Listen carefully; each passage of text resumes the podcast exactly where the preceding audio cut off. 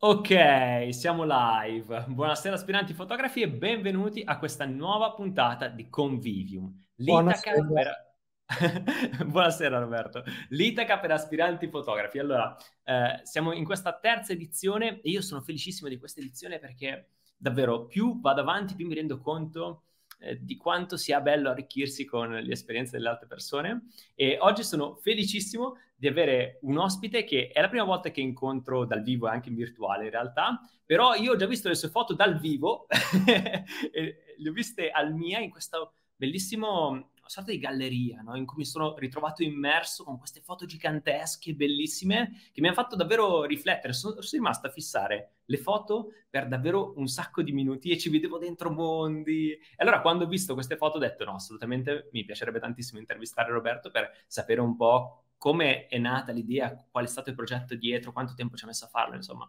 E quindi oggi siamo qui insieme a Roberto Polillo. Ciao, buonasera. Buonasera a tutti, ciao a tutti. Ti posso raccontare iniziando dal MIA.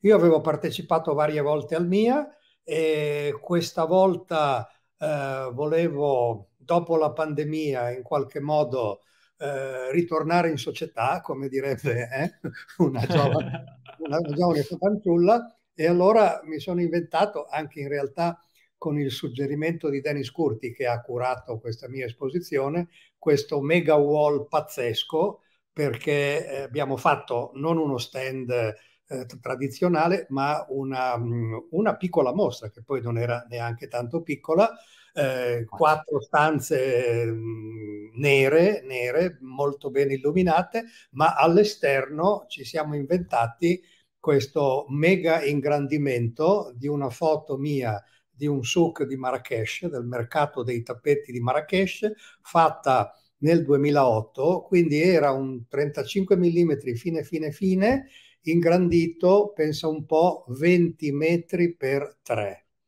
20 wow. metri per 3. Sembrava di essere lì praticamente. Una cosa del genere, chiaramente su carta da parati, non su carta fine art, ed è stato un lavoro pazzesco perché intanto era una foto fatta con una macchina di quasi 15 anni fa, quindi un sensore non enorme, era una Canon 5D Mark III, qualche cosa del genere, e quindi ingrandita su quelle dimensioni era spappolatissima, eccetera. Quindi ho chiesto alla mia amica Marianna Santoni, che forse conosci, che è la guru di Photoshop, dico: ma Marianna, io ti do questo file, cerca di capire come può essere inventata la risoluzione per stare così. La Marianna ha lavorato come una matta e alla fine il risultato c'è. Tra l'altro abbiamo spinto Photoshop fino a... continuava a crescere.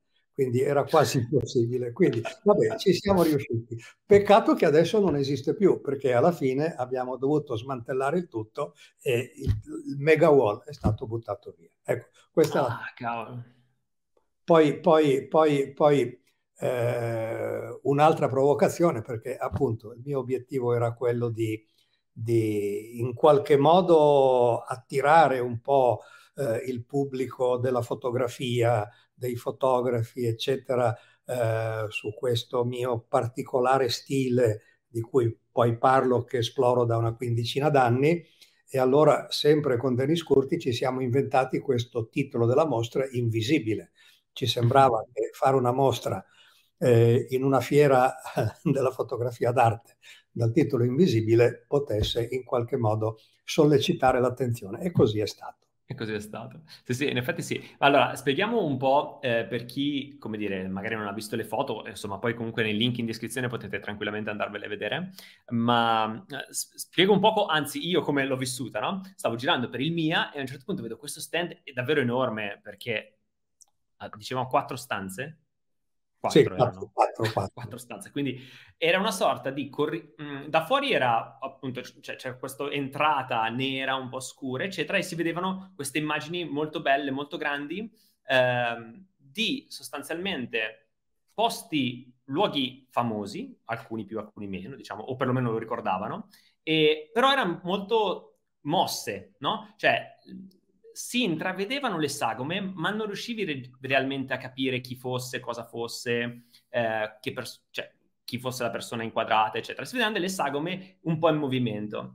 E devo dire che poi, forse complice il fatto che ero dentro, sono entrato nel tunnel e proprio mi sono vissuto questa ondata, no? Di fotografia, proprio io mi sono fermato più e più volte di fronte a queste immagini enormi, a pensare, a riflettere. E mi sembrava, come dire, più guardavo le foto, più ci inserivo io le persone che mi immaginavo, no? E quindi era un gioco a due, era tipo una danza in qualche modo, e questo mi è piaciuto tantissimo. Fantastico, questo non me l'ha mai detto nessuno. E in effetti, allora, io sono sempre stato un grande viaggiatore, soprattutto in paesi tropicali. A me piace il caldo, mi piacciono le palme, poi io... Quando ero piccolo ero affascinato dai romanzi di Salgari, La giungla nera, sai, c'era questa fanciulla Ada bellissima, sempre vestita in modo perfetto, in mezzo alla giungla, in mezzo alle tigri, non si capisce cosa faceva. E allora poi quando sono diventato grande ho incominciato inizialmente per vacanze a viaggiare in questi posti e a cercare questi paesaggi che in realtà poi Salgari se li era in larga misura inventati, perché non c'era mai stato neanche lui. Quando ho incominciato, quando ho ripreso a fotografare, poi ti racconto la mia storia perché io sono un fotografo un pochino strano, per una gran parte della mia vita ho fatto tutt'altro, ma ho ripreso a fotografare, che era la passione di gioventù, intorno al 2003, 2004, 2005. E allora ho unito la passione della fotografia alla mia passione per i viaggi. Solo che non mi interessava fare il fotografo che documentasse. Io volevo andare alla ricerca del sogno, di questo immaginario che avevo in mente da piccolo, Salgari, James Bond, i paesi esotici. E, le fotografie tradizionali non mi dicevano niente. E allora per caso, anzi per errore, sono incappato in questa tecnica molto particolare ma molto semplice, che consiste nel muovere la fotocamera durante lo scatto con tempi lunghi, in modo che le foto vengano mosse. Ma non è il soggetto che è mosso, è la fotocamera che si muove. È un po' il contrario, quello che si dice: tieni ferma la fotocamera, se no viene mossa. Io dico muovi la fotocamera, se no viene fermo. Sì, esatto, allora, esatto, non sia mai che venga ferma. Perché in questo modo cos'è il mosso? A me non mi interessa il movimento. Il mosso non serve a muovere, serve a cancellare il sogno, la sensazione. Io dico sempre, mi piacerebbe catturare dei posti che mi affascinano, quella sensazione, quel ricordo che io provo quando torno a casa. Quando tu vai in un posto fantastico, non so, vai in Marocco, vai in India, 3 mesi dopo sei a casa, ripensi al tuo viaggio, non è che ti ricordi i dettagli, ti ricordi qualcosa di strano. Gli psicologi hanno cercato di dire cos'è, ma non sono ancora capaci, no? La immagine mentale, hai in mente le forme, i colori, magari la musica, il suono, gli odori, delle sensazioni. Ecco, è quello che mi interessa, no? Quindi catturare l'immaginario. E ho scoperto che questa tecnica è fantastica per questa cosa qua. Non c'entra il movimento, non faccio del panning, sai, quelli che fanno le automobili. Sì, sì, sì, certo, certo. No, no, diciamo sfumo. E io dico, sono un esploratore che esplora il mondo, quel mondo che interessa a me, quindi il mondo dei tropici, dell'India, del Maghreb, eccetera. Sono un esploratore che esplora il mondo come lo si vede con un occhio che si muove, che è un mondo completamente diverso. Non è l'occhio mio, è l'occhio della fotocamera che si muove e ti fa vedere, ma ti fa vedere la realtà, perché non sono io che invento quello che viene fuori, è l'occhio che si muove che lo vede così. Bellissimo. Tra l'altro mi sono venute in mente due cose. La prima è questa. Sempre al MIA c'era uno stand di questi ragazzi che praticamente ti mettevano una sorta di elettrodi, adesso non so se fossero proprio elettrodi, però diciamo ti bardavano un po' la testa, eccetera, e poi ti mettevano in questo piccolo stanzino e monitoravano, ti facevano vedere delle foto e poi monitoravano come i tuoi occhi si muovevano all'interno della fotografia e poi ti restituivano una fotografia stampata di come il tuo occhio l'ha percepito secondo degli algoritmi. E quindi tu di fatto avevi questa fotografia che era simile a quella che tu avevi visto, però molto sfocata. E mi è venuto in mente che in effetti è esattamente quello che stai un po' dicendo tu, no? Nel senso che quando tu sei in vacanza o comunque in viaggio, soprattutto per tanto tempo, effettivamente quando torni non hai il ricordo definito dei dettagli, no? Hai delle emozioni, delle sensazioni, e in effetti è esattamente quello che ho provato mentre guardavo le tue fotografie. Cioè la sensazione era proprio quella, come dire, mi sembrava di essere lì in un mondo con l'immaginazione, non so spiegare, no? Cioè, immaginando di essere lì. Questo qua è proprio quello che cerco di fare. Naturalmente non viene sempre, però viene molto spesso, perché poi sono proprio più di 15 anni che io sperimento questo tipo di linguaggio, e ormai il tutto, diciamo, ce l'ho cablato dentro. Io non riesco più a fare una fotografia tenendo la fotocamera ferma, perché si muove da sola. Ma è importante che il movimento adesso è un movimento istintivo. Quindi all'inizio cercavo di fare dei ragionamenti, dico ma ci sono delle linee verticali, quindi lo muovo verso l'alto oppure verso sinistra, eccetera. No, adesso è un istinto, quindi in qualche modo uno entra in sintonia con la realtà e capitano queste cose, vengono fuori queste immagini. Questa cosa del MIA che mi dici non l'ho vista, ma è fantastica, perché poi tra l'altro, se ci pensate bene, adesso quando hanno inventato la fotografia, così c'era la concezione ingenua che la fotografia fosse lo specchio della realtà. Poi in realtà abbiamo capito quasi subito che non è così, perché anche parlando di fotografia analogica in camera oscura puoi fare un sacco di manipolazioni, puoi tagliare il fotogramma, puoi scurirlo, puoi cancellare dei dettagli, puoi fare dei montaggi, quindi è comunque una manipolazione / interpretazione della realtà. Non c'è la fotografia oggettiva, non esiste più. Questo pone un po' di problemi filosofici a quelli che fanno del reportage, ma la lasciamo perdere. Però si può fare un passo in più in questo concetto. Anche il mondo che noi vediamo con i nostri occhi non è la realtà, perché i nostri occhi sono una macchina che fa delle elaborazioni sulla base delle lunghezze d'onda, dei raggi luminosi. Quindi è il cervello che ci fa vedere il mondo in un certo modo, perché è il modo che serve a noi per viverci.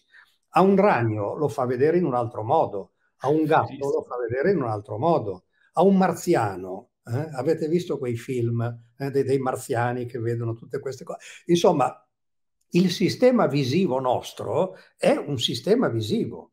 Allora, perché non vedere il mondo con un sistema visivo fatto da un computer, inventato con del software, con degli algoritmi, che è forse quello che hai visto tu lì al MIA e che io non ho visto? Sarebbe interessantissimo, ma non sono delle manipolazioni. Sì, c'è della creatività, ma essenzialmente c'è della scoperta. Io cerco di guardare il mondo in un altro modo. Quindi è sempre un modo di conoscere la realtà che non ha una sola faccia, ma ne ha tante. Era molto interessante.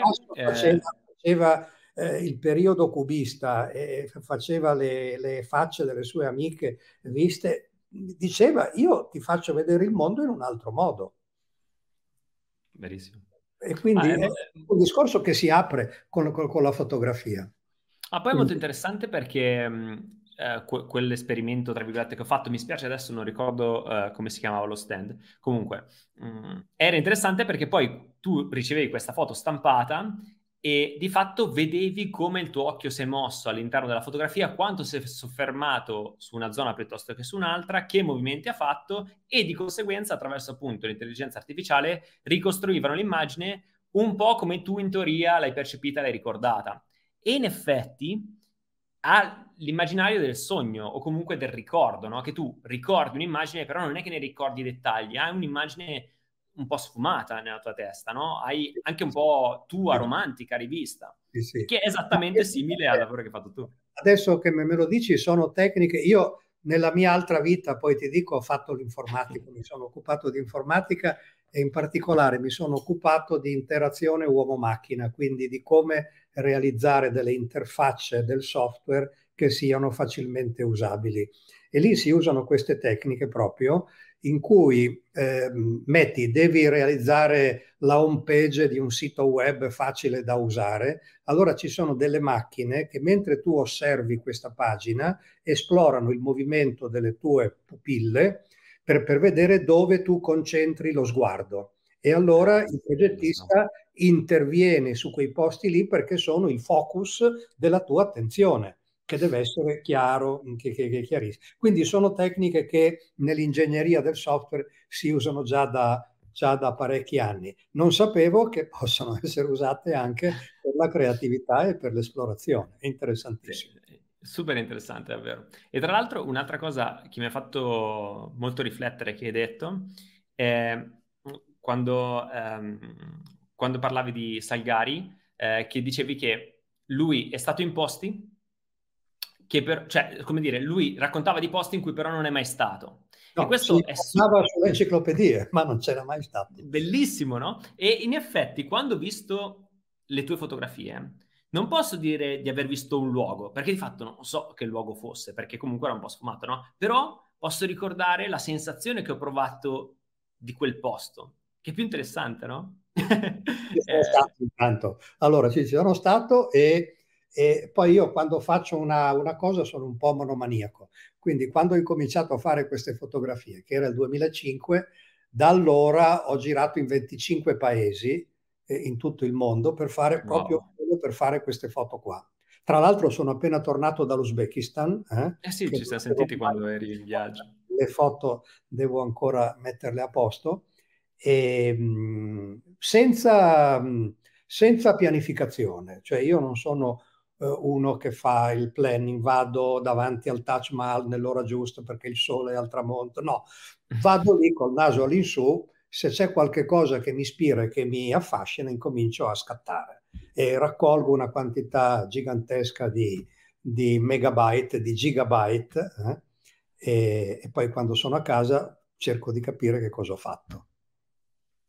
Bellissimo, bellissimo. E questa idea com'è partita? Cioè, quando hai iniziato il progetto, quando hai pensato, ah cavolo, questa cosa qui funziona, mi piace, ne faccio una serie?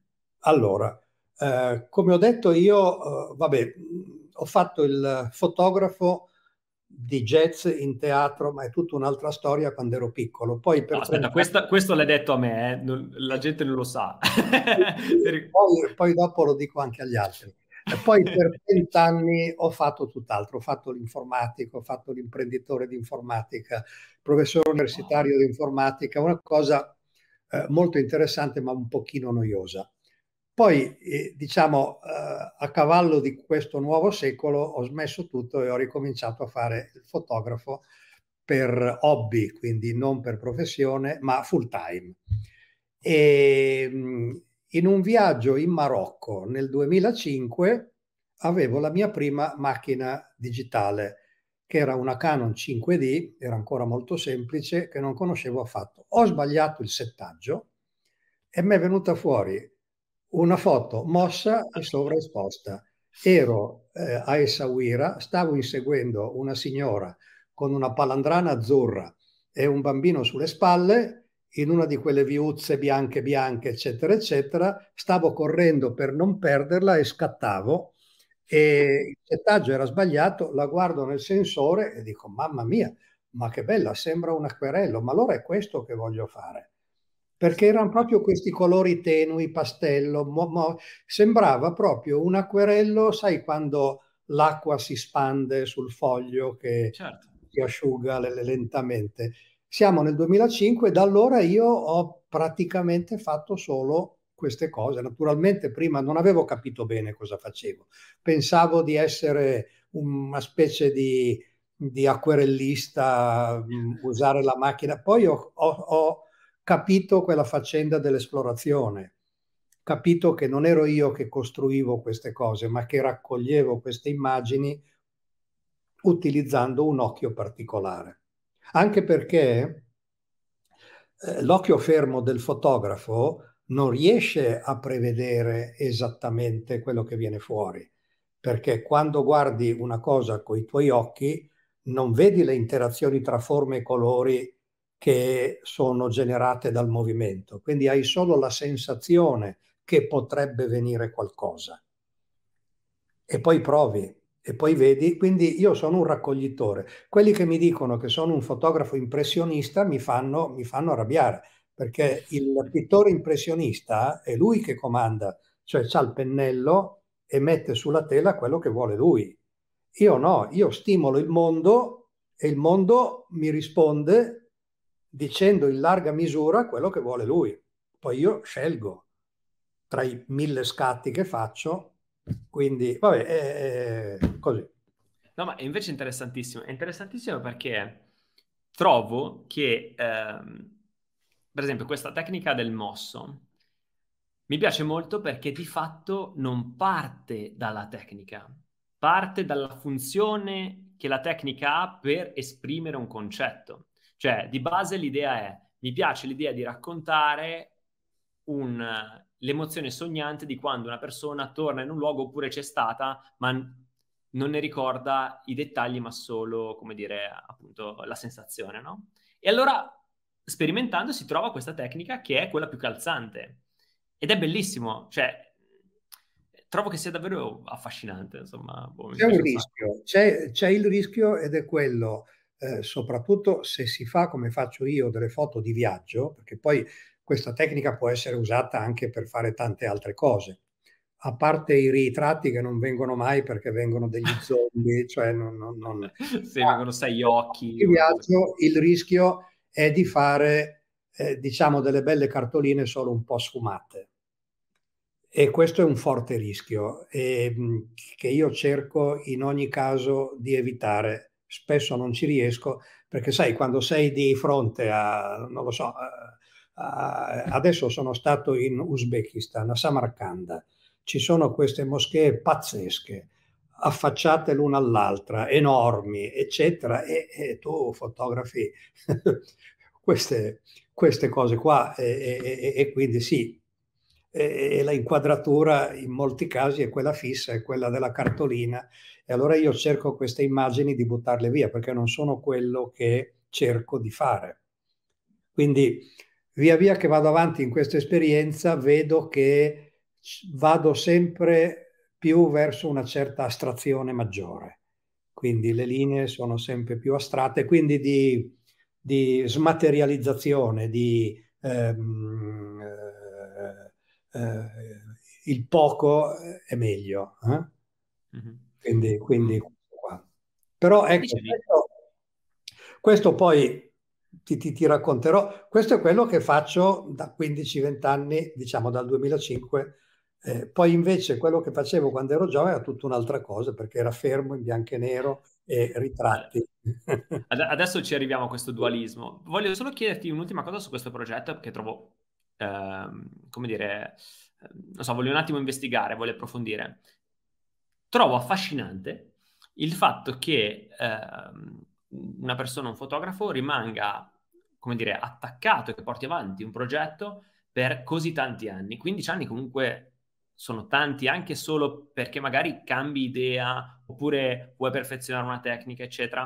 E allora la domanda è: come fai a portare avanti un progetto per così tanto tempo e come si evolve, se si evolve con il passare degli anni, e quando poi pensi che sia finito, cioè quando senti che finisce un progetto? Ma sai, credo che un progetto, se diciamo che non finisce mai, però cambia, e infatti io ho cambiato molto, perché allora inizialmente c'è un'altra cosa che non ti ho detto a parte Salgari, che però è importante nell'immaginario di queste cose che faccio. Ero appassionato di Oriente come viaggiatore e appassionato della pittura orientalista dell'Ottocento, che guarda caso era quei quadri o quegli acquerelli che facevano i pittori viaggiatori della metà dell'Ottocento, che anche loro cercavano di trasmettere le sensazioni, le impressioni. Ci sono questi libri che si chiamano I fantasmi d'Oriente. Anche lì era un Oriente un pochino immaginario, un pochino falso, le baiadere, cioè le donne velate, gli harem, eccetera, eccetera. Ero un piccolo collezionista di pittura orientalista, ne ho un pochino a casa, niente di cose. E quindi quando ho fatto questo errore in Marocco mi sono detto, appunto, senza capire niente di questa tecnica, che vabbè, era un modo per fare delle fotografie ispirate a questo tipo di pittura. E poi però mi sono accorto che c'è molto di più andando avanti, quindi che non è diciamo impressionismo, ma è esplorazione. Esplorazione inizialmente sul passato, e quindi inizialmente ho fatto l'India, ho fatto il sud-est asiatico, ho fatto il Maghreb, ho fatto il Centro America, però poi a un certo momento, dopo diversi anni, mi è accaduto questo. Sono andato a New York ed erano 10 o 15 anni che non ci andavo, e ho visto una città completamente differente, e dico, ma mamma mia, non è soltanto il mondo del passato che si trasforma, ma sono anche le città di oggi che si trasformano. Io poi, avendo fatto l'informatico, sono sempre stato molto sensibile al discorso dell'innovazione, alle nuove tecnologie. Mi sono accorto che anche le città grandi, quindi non antiche, si trasformavano velocemente. E allora ho incominciato con questo secondo progetto, che è parte del primo, sulle città del futuro. Mi sono detto, provo ad andare nelle grandi metropoli in più rapida trasformazione. Parliamo di Dubai, Shanghai, Mexico City, Seoul, New York ancora, Singapore, queste città qua. Proviamo a fotografare con questa tecnica, con questo linguaggio, gli edifici più recenti, e cerchiamo di capire se da questo sogno che emerge viene fuori in qualche modo una rappresentazione di come queste città potranno essere fra 50 o 100 anni. E quindi ho intitolato questo progetto qua Future and the City. Allora, al MIA, tu hai detto, c'erano 4 stanze, e in effetti le prime 2 erano sul passato e le altre 2 erano sul futuro. Quindi ho messo insieme questi 2 progetti, dal passato al futuro. Adesso ho in mente, ma in modo molto vago, una ulteriore evoluzione, un qualche cosa che mostra, diciamo così, il sogno della storia. Io ho fotografato qualche giorno fa, ero in Sardegna, c'è un olivastro, un albero che ha 4.000 anni, cioè wow, prima di tutto quello che conosciamo noi. E allora dico, questo lo devo fotografare, naturalmente col mosso, e allora questo qua vale quanto uno dei grandi monumenti dell'umanità, vale quanto la piramide di Cheope. E quindi proviamo a cercare di esplorare, ma questo è ancora qualche cosa che mi è così frullato in mente in questo periodo. Per dirti che sì, è vero che sembro monomaniaco, che sono 15 anni che inseguo questa cosa, però questa cosa cambia di volta in volta. E ogni tanto mi chiedo, sì, ma devo cambiare radicalmente, devo smettere, devo approfondire? Ecco, non lo so. Poi capito su una scena pazzesca, la fotografo. E non puoi fare a meno di. E non posso fare a meno. Ma vuoi sapere, tra l'altro, un aneddoto super interessante sulla Sardegna e sull'olivastro? Ero andato in Sardegna ormai 2 anni fa, nel periodo del lockdown, perché dovevo fare un lavoro, e quindi insomma mi sono spostato, c'era comunque pochissima gente in giro. E una mattina stavo camminando per andare alla macchina, e incontro questo signore, e insomma non mi ricordo esattamente per quale motivo iniziamo a parlare, e mi racconta che lui è un artista che fa delle sculture con i residui di olivastro che prova magari per strada, sulla spiaggia, li prende, poi inizia a lavorarli e ci fa queste sculture. Ed è famosissimo in tutto il mondo, in tutta Europa, no? Ma era un signore normalissimo, cioè davvero lo vedevi così tranquillo sulla spiaggia che camminava.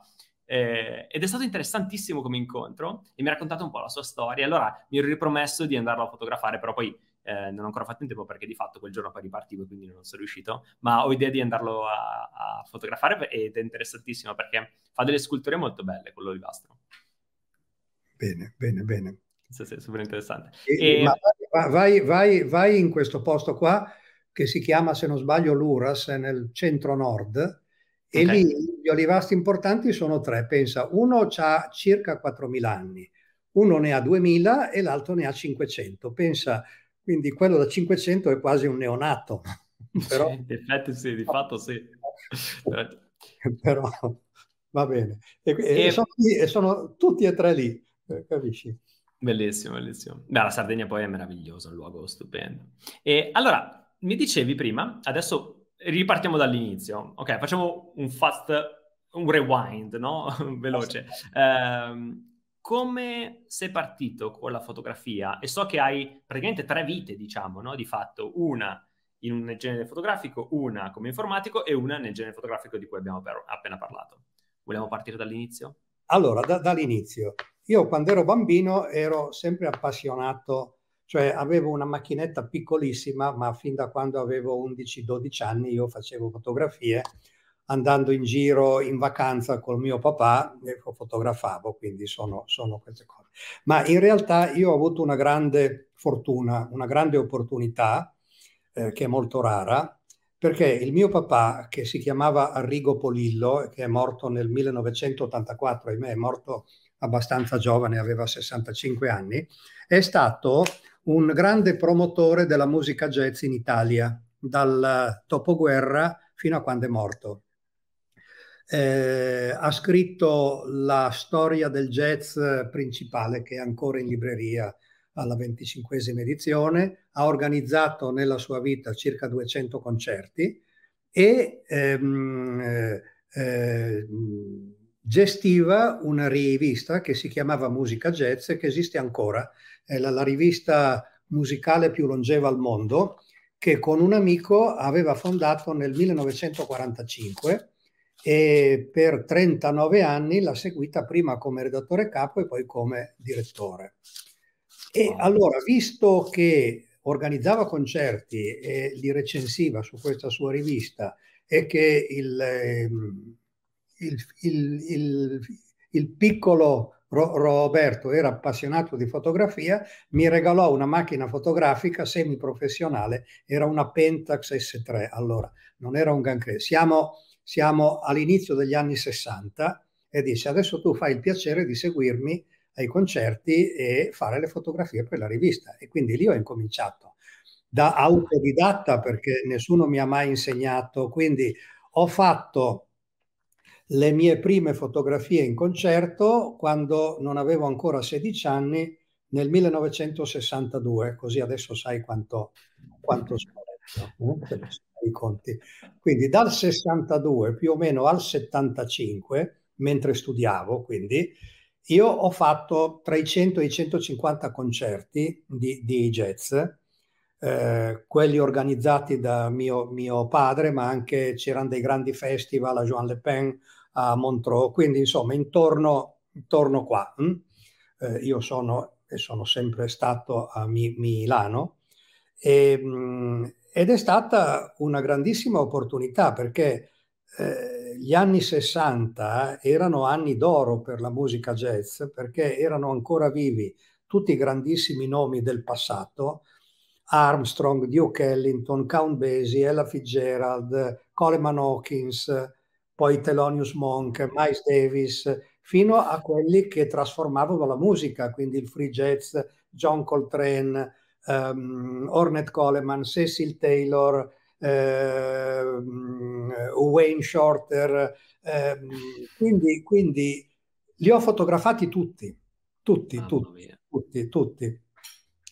E così cercando di imparare facendo, Allora erano, dal punto di vista della tecnologia, era una cosa molto semplice, perché le macchine, io avevo una Nikon F, dopo quella che mi aveva regalato il papà che non andava bene, mi sono preso una Nikon F che era del tutto manuale, quindi non c'erano batterie, le pellicole per luce artificiale erano abbastanza poco sensibili, stiamo parlando di 400 ISO, e quindi sostanzialmente in teatro era F4 un trentesimo di secondo, oppure F4 un trentesimo di secondo. Non è che c'era molto altro, immagino. Al massimo, se c'era molta luce, era un sessantesimo. Allora lì sì che dovevi tenere proprio la macchina molto ma molto ferma, però lì si muovevano i musicisti. Certo. Buona jazz. Un trentesimo è pochissimo, cioè... E 400 ISO, che allora non si chiamavano neanche ISO e neanche ASA, si chiamavano DIN. Erano 27 DIN. 27 DIN, c'era la mitica Kodak 3X che c'è ancora, che era una pellicola eccezionale.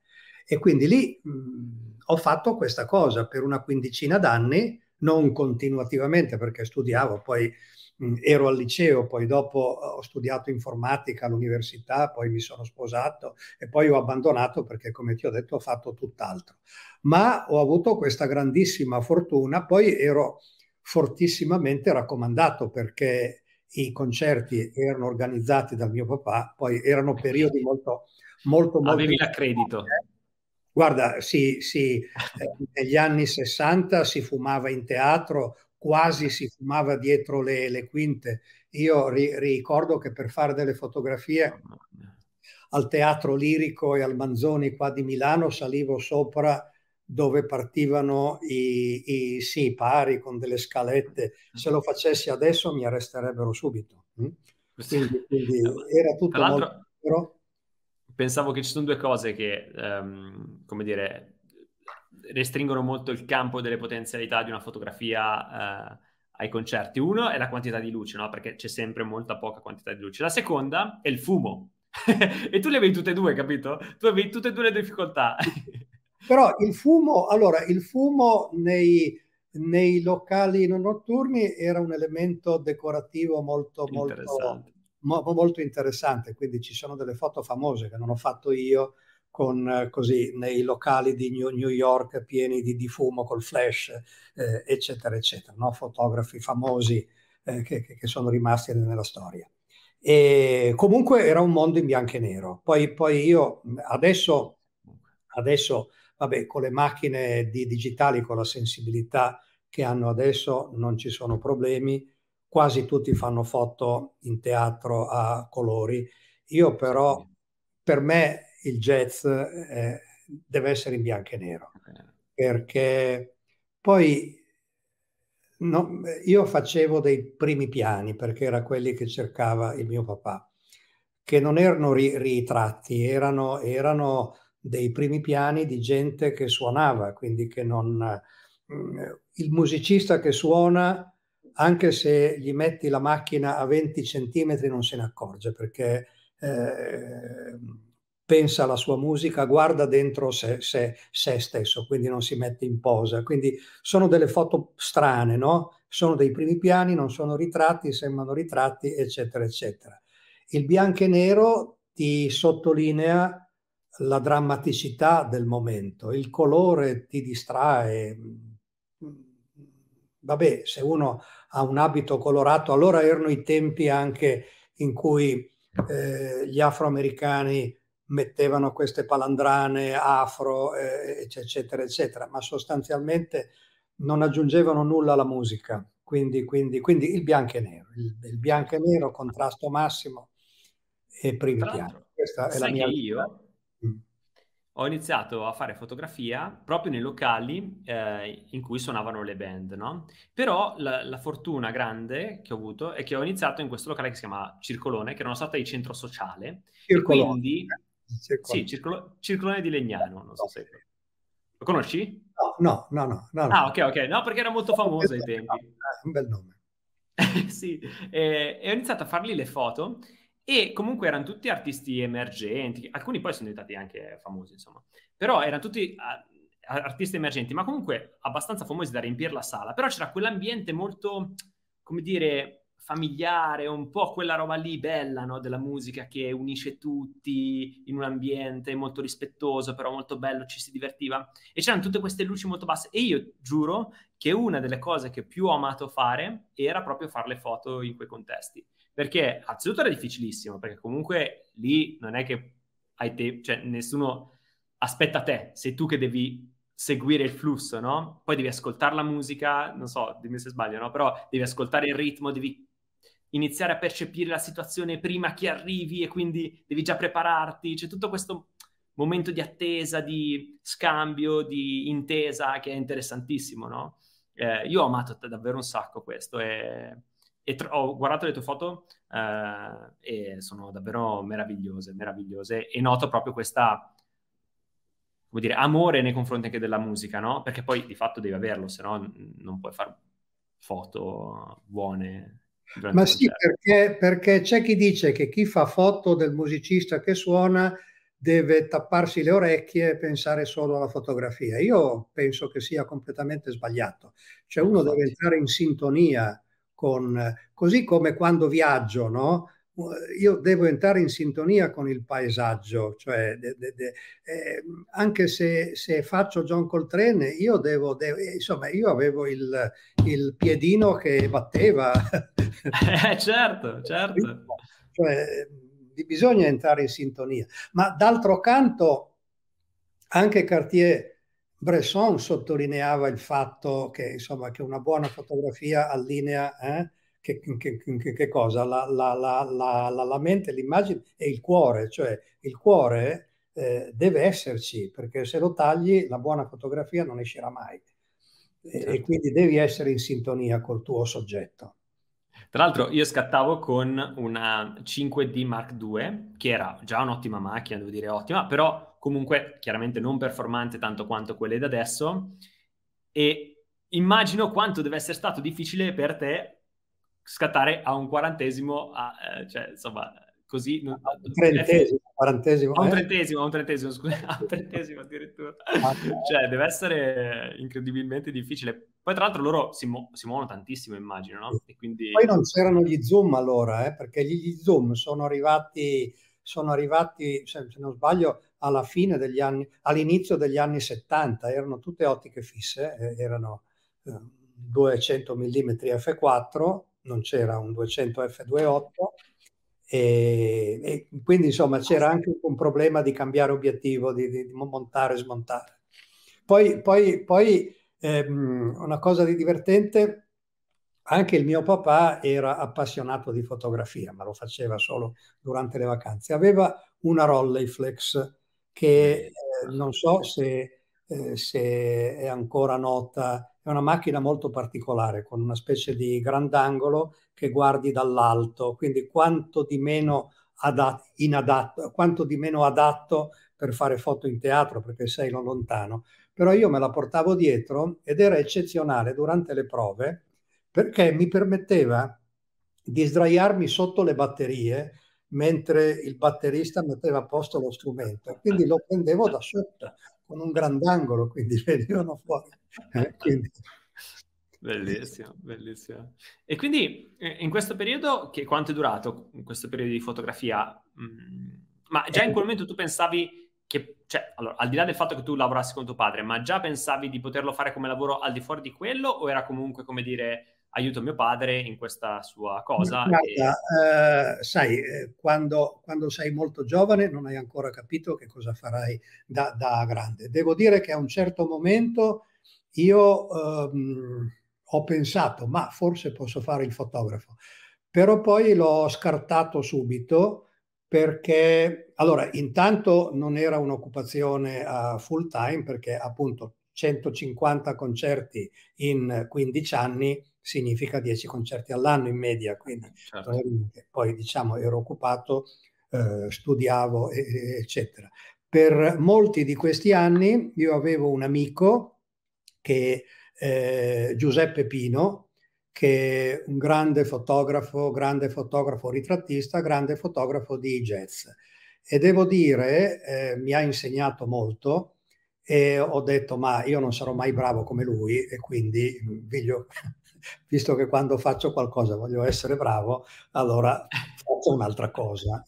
Quindi questa è stata una motivazione importante, no? Quindi no, a un certo momento, però ho sempre pensato di coltivare questa passione che in realtà poi quando ho incominciato a fare tutt'altro, ho continuato a viaggiare perché questa è stata sempre una grande passione, ma a metà degli anni '80 mi hanno rubato la macchina fotografica, ero in vacanza in Florida, dalla camera d'albergo mi hanno portato via la mia Nikon F. E vabbè, e non l'ho più ricomprata, quindi da allora, più o meno intorno al, no, non al 2005, all'87-89, fino agli anni 2000 io praticamente non ho più fatto una fotografia. Poi ho ripreso e adesso me ne occupo a full time, tra il viaggio, perché poi adesso che cosa faccio?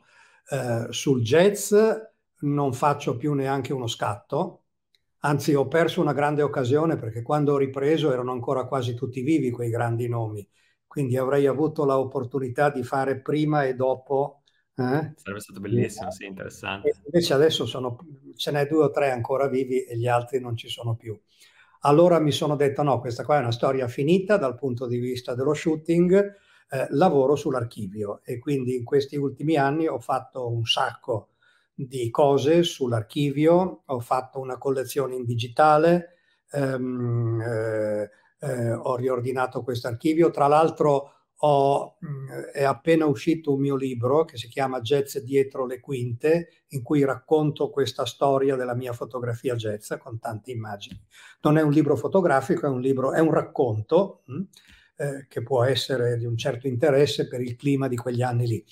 E quindi qua ho lavorato sull'archivio, ma ho lavorato tanto, tenendo conto che quando ho smesso di fotografare intorno al 75, poi il mio papà che le usava per la rivista è morto, non c'era più niente, c'erano solo i negativi in un cassetto, neanche classificati, niente, quindi ho dovuto riprendere tutto, ricapire che cosa c'era dentro, riscannerizzare eccetera eccetera. E quindi questo è quello che continuo ancora adesso a fare.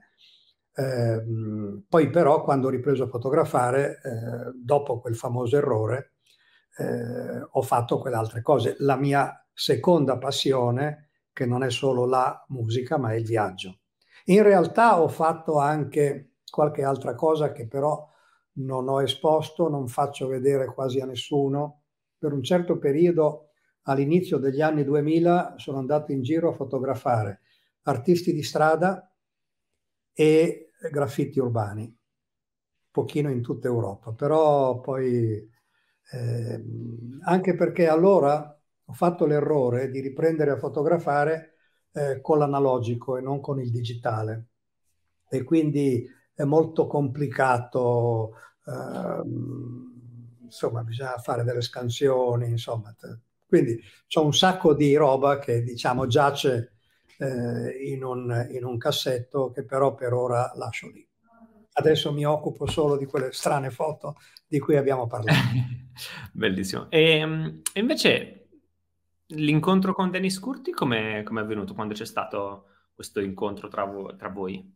Allora, con Denis ci siamo conosciuti nella mia prima mostra importante. Allora, io ho incominciato a fare delle mostre dal 2002, inizialmente di jazz. Lì, come ho detto, sul jazz non avevo più nulla, neanche una stampa, eccetera, eccetera. Mi ha tirato fuori dalla naftalina Pino Ninfa, che allora non conoscevo, che è un fotografo di jazz bravo, molto più giovane di me, che ha detto, ma vorrei organizzare una tua mostra. E allora, dal 2002... per diversi anni ho fatto parecchie mostre delle mie foto jazz, inizialmente in analogico e poi in digitale. Invece sulle foto di viaggio non avevo fatto ancora nulla. La mia prima mostra importante è stata nel 2016 ai Tre Oci di Venezia. E Denis era ed è ancora il direttore artistico dei Tre Oci. Io sono stato presentato a Denis da Alessandro Perna, che allora mi aiutava a mettere a posto le mie immagini, e abbiamo fatto questa mostra che è venuta molto bene su Venezia, una grande mostra tutta mossa.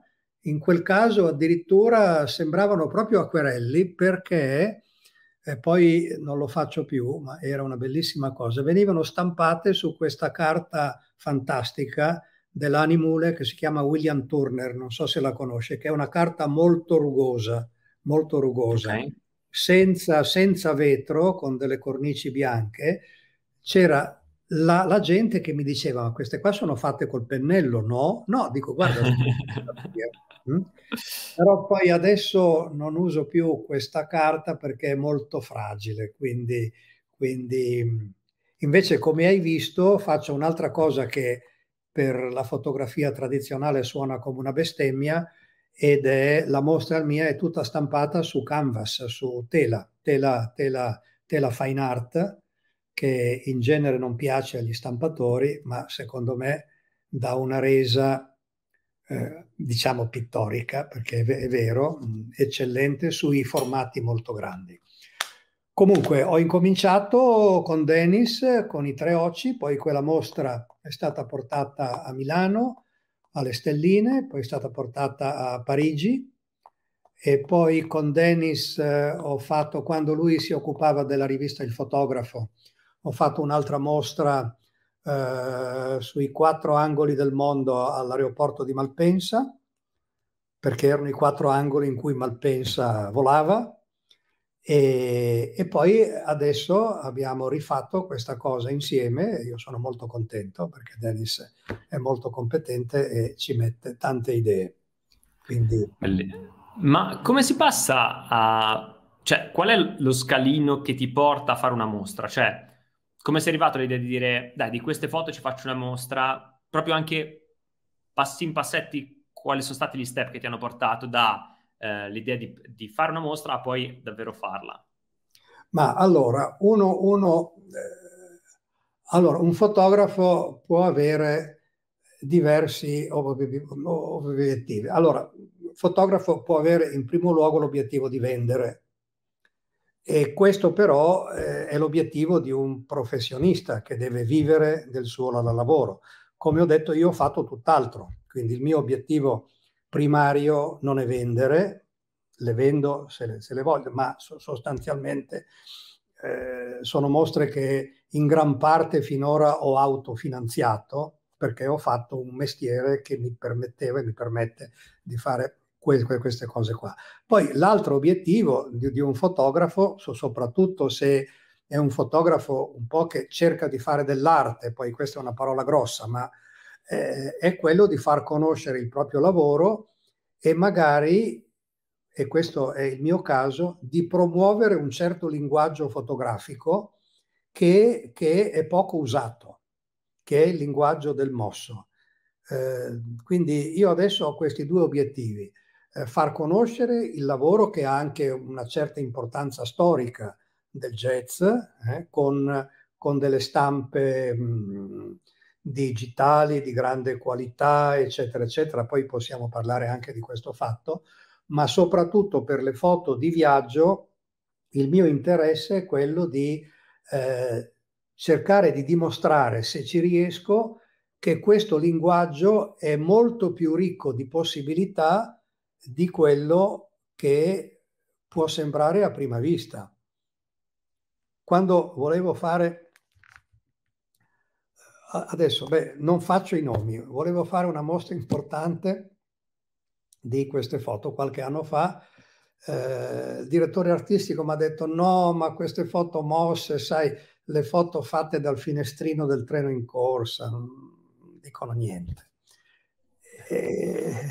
Non sono foto fatte dal finestrino in treno in corsa, cioè hanno uno spessore potenziale, poi non è mica facile tirarle fuori, e quindi poi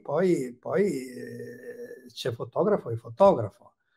Per esempio, adesso questa tecnica viene usata, se tu guardi in rete, ci sono milioni. Allora, ho scoperto dopo qualche anno che questa tecnica ha un nome, che è ICM, Intentional Camera Movement, quindi movimento intenzionale della fotocamera. Se cerchi ICM in rete, vedi milioni di fotografie, però il 90% sono foto o di fiori, o di boschi, o del mare.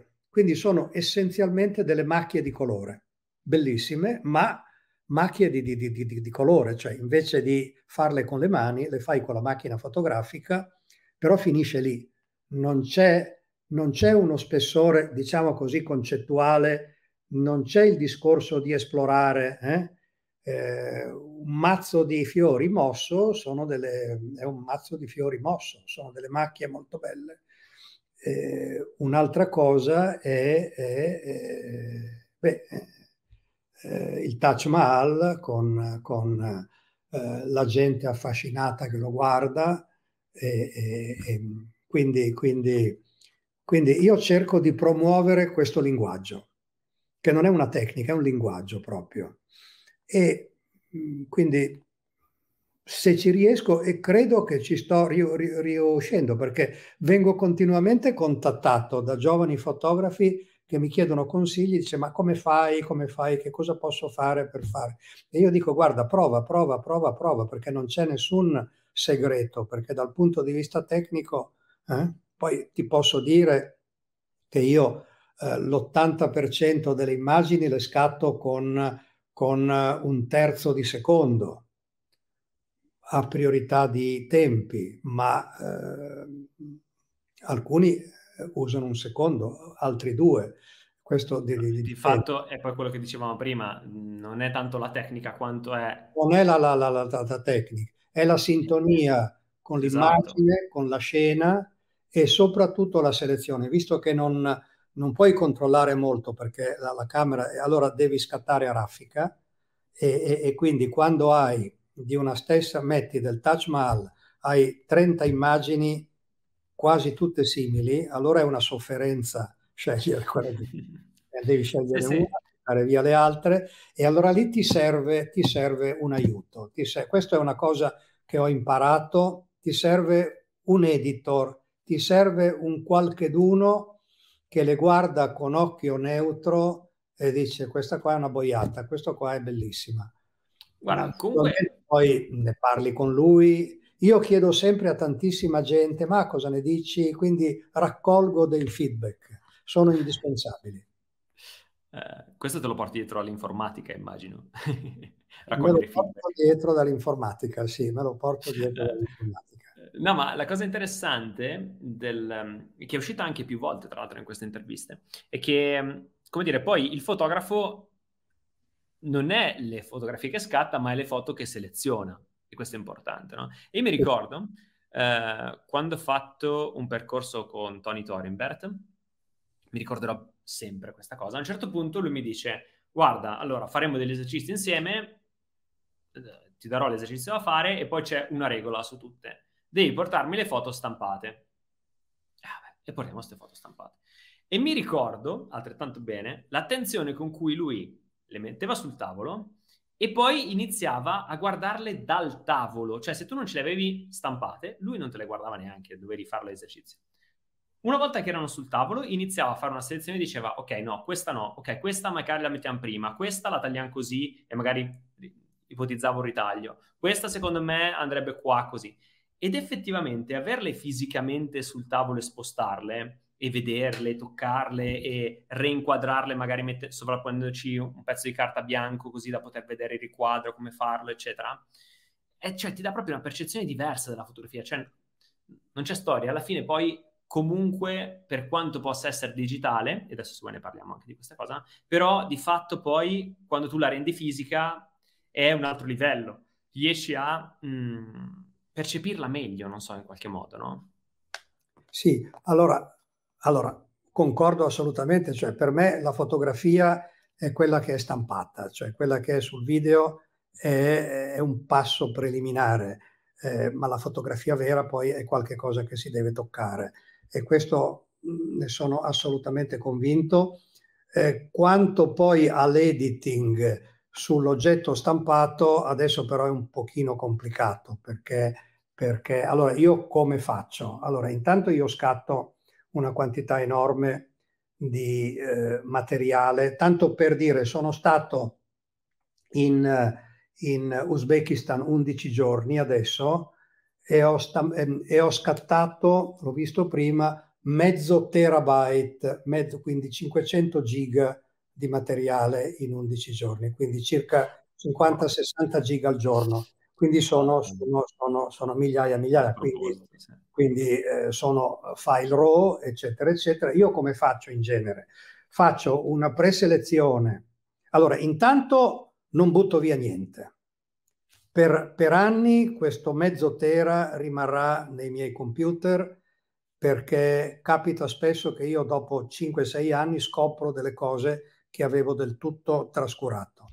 Che cosa faccio? Faccio una prima post-produzione rapida di una selezione mia, che in genere faccio proprio la sera stessa dello shooting, sia in Uzbekistan che in India, eccetera, eccetera. Raccolgo qualche centinaio di scatti post-prodotti con Photoshop, e questo lo faccio io. Poi lascio le cose decantare e poi mi faccio aiutare in più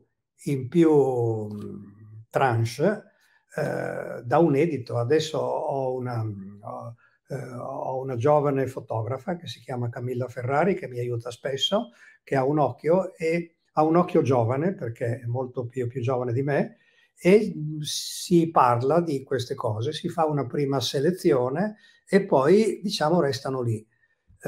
Prima stampavo io con una stampante A2 che ho in casa, adesso le lascio su file e le stampo solo in occasione di mostre.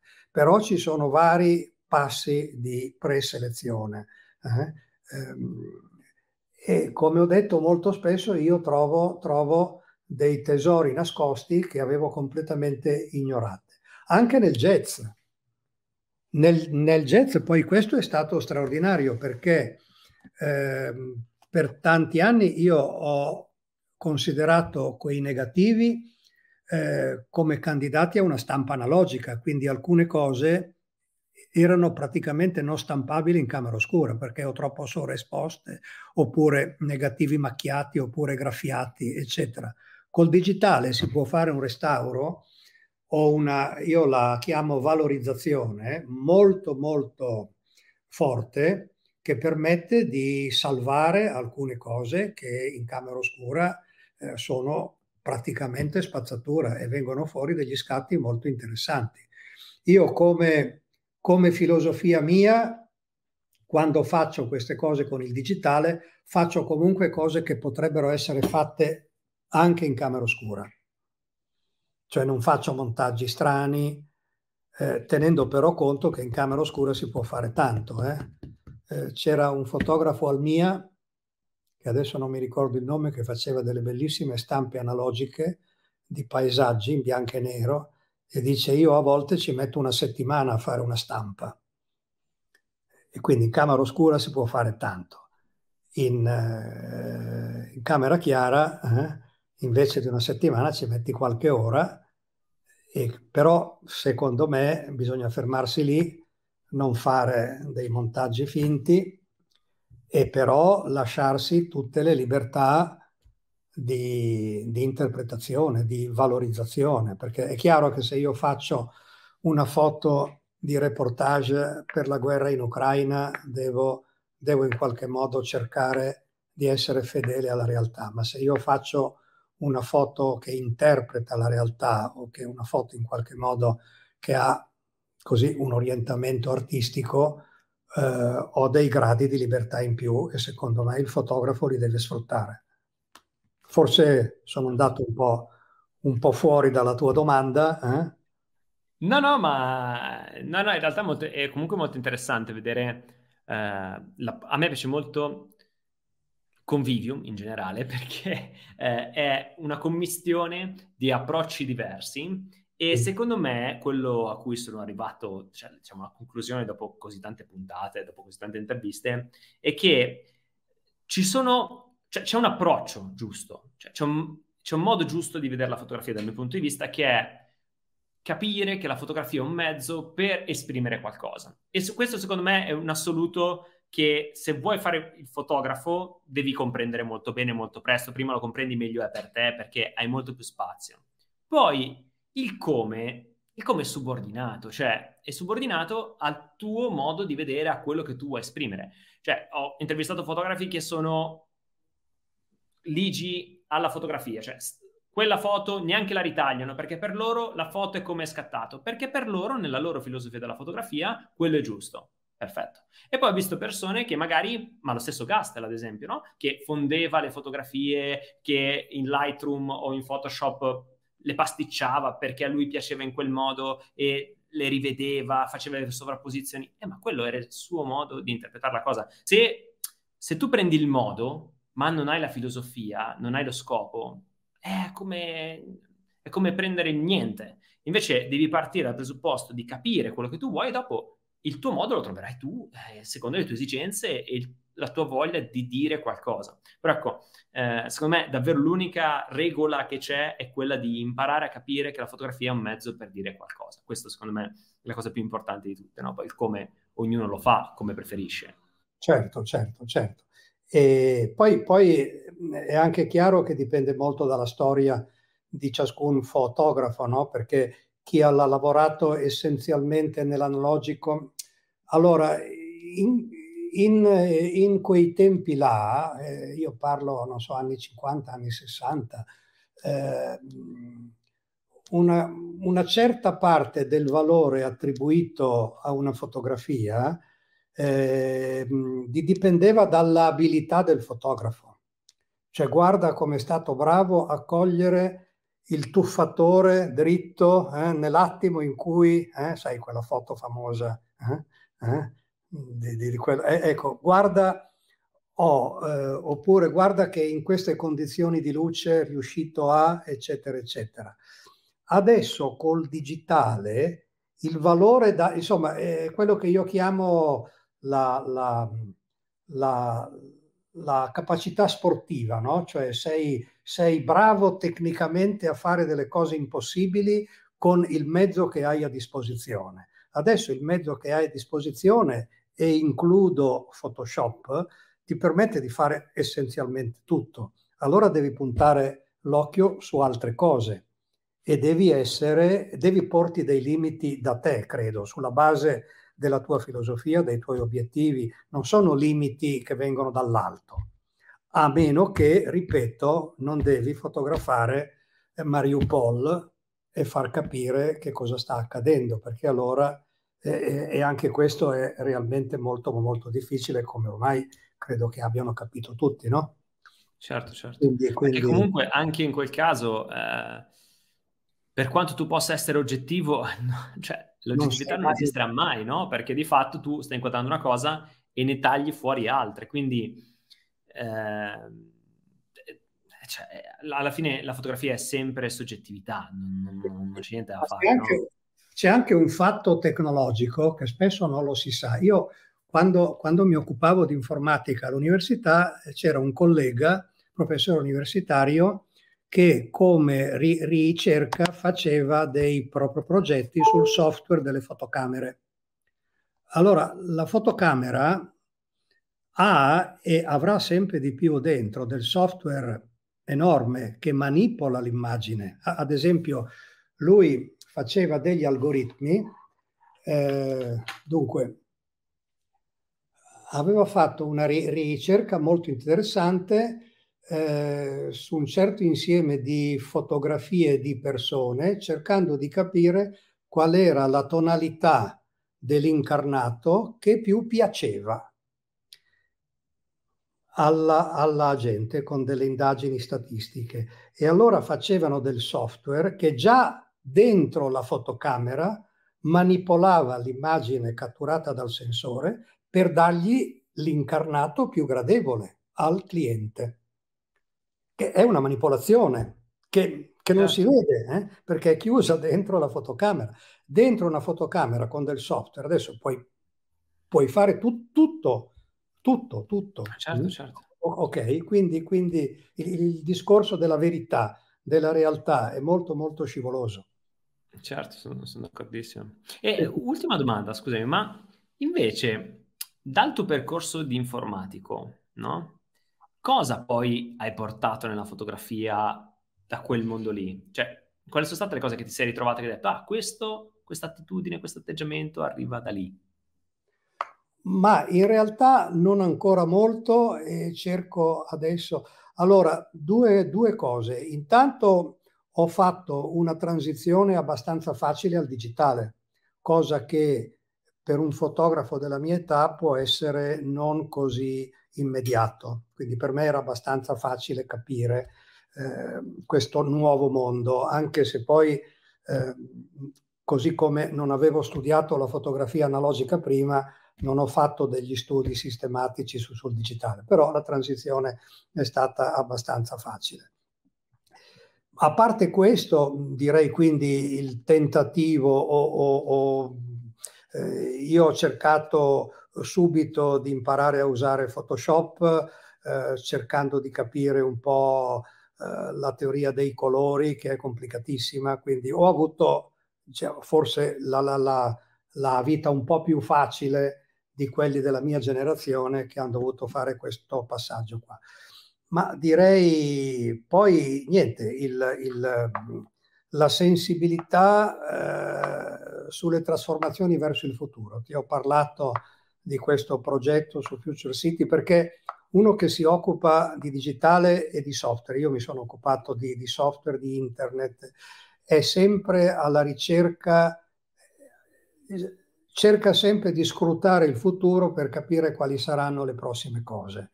Perché certo, la tecnologia del software evolve a un ritmo pazzesco, quindi ogni 6 mesi cambia tutto. E quindi se uno fa questo di mestiere, sia che lo insegni, sia che deve fare del business, e io facevo un po' entrambe le cose, deve sempre avere un'attitudine a cercare di capire quello che sta accadendo. E questo è quella specie di occhio che ho messo, però è molto più difficile, su questo progetto delle città del futuro. Più difficile perché io poi non sono né un architetto né un urbanista, quindi lo faccio solo, però basta, non ho per il momento ereditato altro da questi 30 anni in cui ho fatto tutt'altro. Perfetto, va bene. Allora, di solito io chiudo le interviste con 3 domande semplici. Allora, la prima è: un libro che consiglieresti? Un libro che consiglierei? Guarda, è un po' che leggo pochi libri. I romanzi non li leggo più. Allora, ti do una risposta filosofica. Vai. Allora, da quando mi occupo di internet sono così abituato a leggere i tweet, che non so se sono ancora di 160 caratteri o di 320, che non tollero più questi tomi di 500 pagine per raccontare una storia. Quindi sono anni che non leggo romanzi. Leggo un po' di saggistica di tipo vario. Adesso leggo libri sulla spiritualità, è una cosa strana, sulla vita dopo la morte, sulla reincarnazione, sulle discipline orientali. Però non c'è un solo libro, c'è un collage di tanti libri, perché il tema è molto complicato, che sto peraltro sperimentando con la mia fotografia, perché io non te l'ho detto, ma in questa esplorazione ho fatto un libro in self-publishing che si chiama L'anima della realtà. L'ho fatto insieme a una medium che vede i campi di energia attorno alle grandi cattedrali. E allora siamo andati insieme a Roma, Venezia, Pisa, lei mi descriveva quello che vedeva e io cercavo, in questo caso sì, facendo dei montaggi con Photoshop, di rappresentare artisticamente queste cose qua. Ecco, per dire che mi interessa molto in questi ultimi anni tutti i fenomeni di medianità legati alle religioni orientali, alla meditazione, allo zen, alle teorie della reincarnazione. Però è un discorso molto ampio. Che... Seconda domanda. La seconda domanda è un film che invece consiglieresti? Allora, quello che mi ha spinto al progetto delle città del futuro, che era Blade Runner. Ah, ok. Blade Runner, allora, non l'ho detto prima, credo che ormai abbia quasi 40 anni. Blade Runner era il film... Dai, sì, ne ha tra i 35 e i 40. Guarda che il tempo passa anche per te, non solo. Me ne sono accorto, sì. Blade Runner... 82, sì. 82. Fai il conto, 82 sono 40 anni netti. 40 anni precisi. 40 anni fa, Blade Runner aveva, io dico, immaginato... Lui diceva la Los Angeles del 2000, io dico Times Square in New York di adesso. Se vai a Times Square adesso vedi queste cose qua. E questo mi ha enormemente impressionato allora ed è quello che mi ha spinto a sto progetto delle città del futuro. Dico, guarda, magari possiamo immaginare con uno sforzo di fantasia, ispirandosi in questo modo, a capire come saranno le città fra... 40 anni, 50 anni. Quindi Blade Runner. Purtroppo il sequel non mi è sembrato all'altezza. Un po' noioso. Non l'ho visto il sequel. Sì, Blade Runner è uscito un paio d'anni fa. Sì, io so che è uscito, ma non l'ho visto io. Sì. In ultimo invece un oggetto sotto i €10 che trovi interessante, che consiglieresti? Sotto €10, mamma mia, €10, forse c'è solo questa penna qua. La penna, io scrivo o con le matite o con questi pennarelli felpati, quindi detesto le biro, quindi non, perché macchiano. E un oggetto sotto, io credo che poi è una tecnologia fantastica, perché cioè con una penna o con una matita tu crei il mondo, quindi sia che disegni sia che scrivi, quindi sicuramente la risposta è quella lì. Però una penna che non macchi sotto €10. Tra l'altro, non macchi, perché non devi distrarti, perché capisci l'attenzione, questa è la mia storia di studioso di interazione uomo-macchina. Quando c'hai degli elementi che ti defocalizzano da quello che stai facendo, allora questo è un grave danno. Quindi se scrivi, devi essere focalizzato su quello che scrivi, non sullo strumento che stai usando o sui difetti dello strumento, se no si inceppa tutto. Wow, bellissimo, bellissimo. Una meravigliosa chiusura per una bellissima intervista. Roberto, io ti ringrazio, è stato interessantissimo esplorare un po' la tua filosofia, il tuo mondo, i tuoi lavori. Ti ringrazio insomma per aver partecipato a questo progetto. Io sono sempre... felice e onorato, e ogni fine di intervista mi dico wow, cioè è un bellissimo viaggio quello che sto facendo e sono felice che tu ne abbia fatto parte, quindi davvero ti ringrazio di cuore. Grazie a te. Io ho due profili Instagram, uno che si chiama Polillo Photography ed è la fotografia viaggio, l'altro si chiama Polillo Jazz ed è la fotografia jazz. Ok, cioè, così sono due trovati. Quindi quelli che sentono solo la voce possono vedere un attimo che cosa c'è. Perfetto, lo metteremo in descrizione. Grazie. Okay, benissimo. Grazie a te Roberto, grazie a tutte le persone che hanno ascoltato finora, vi mando un abbraccio e ci vediamo alla prossima puntata di Convivium. Ciao.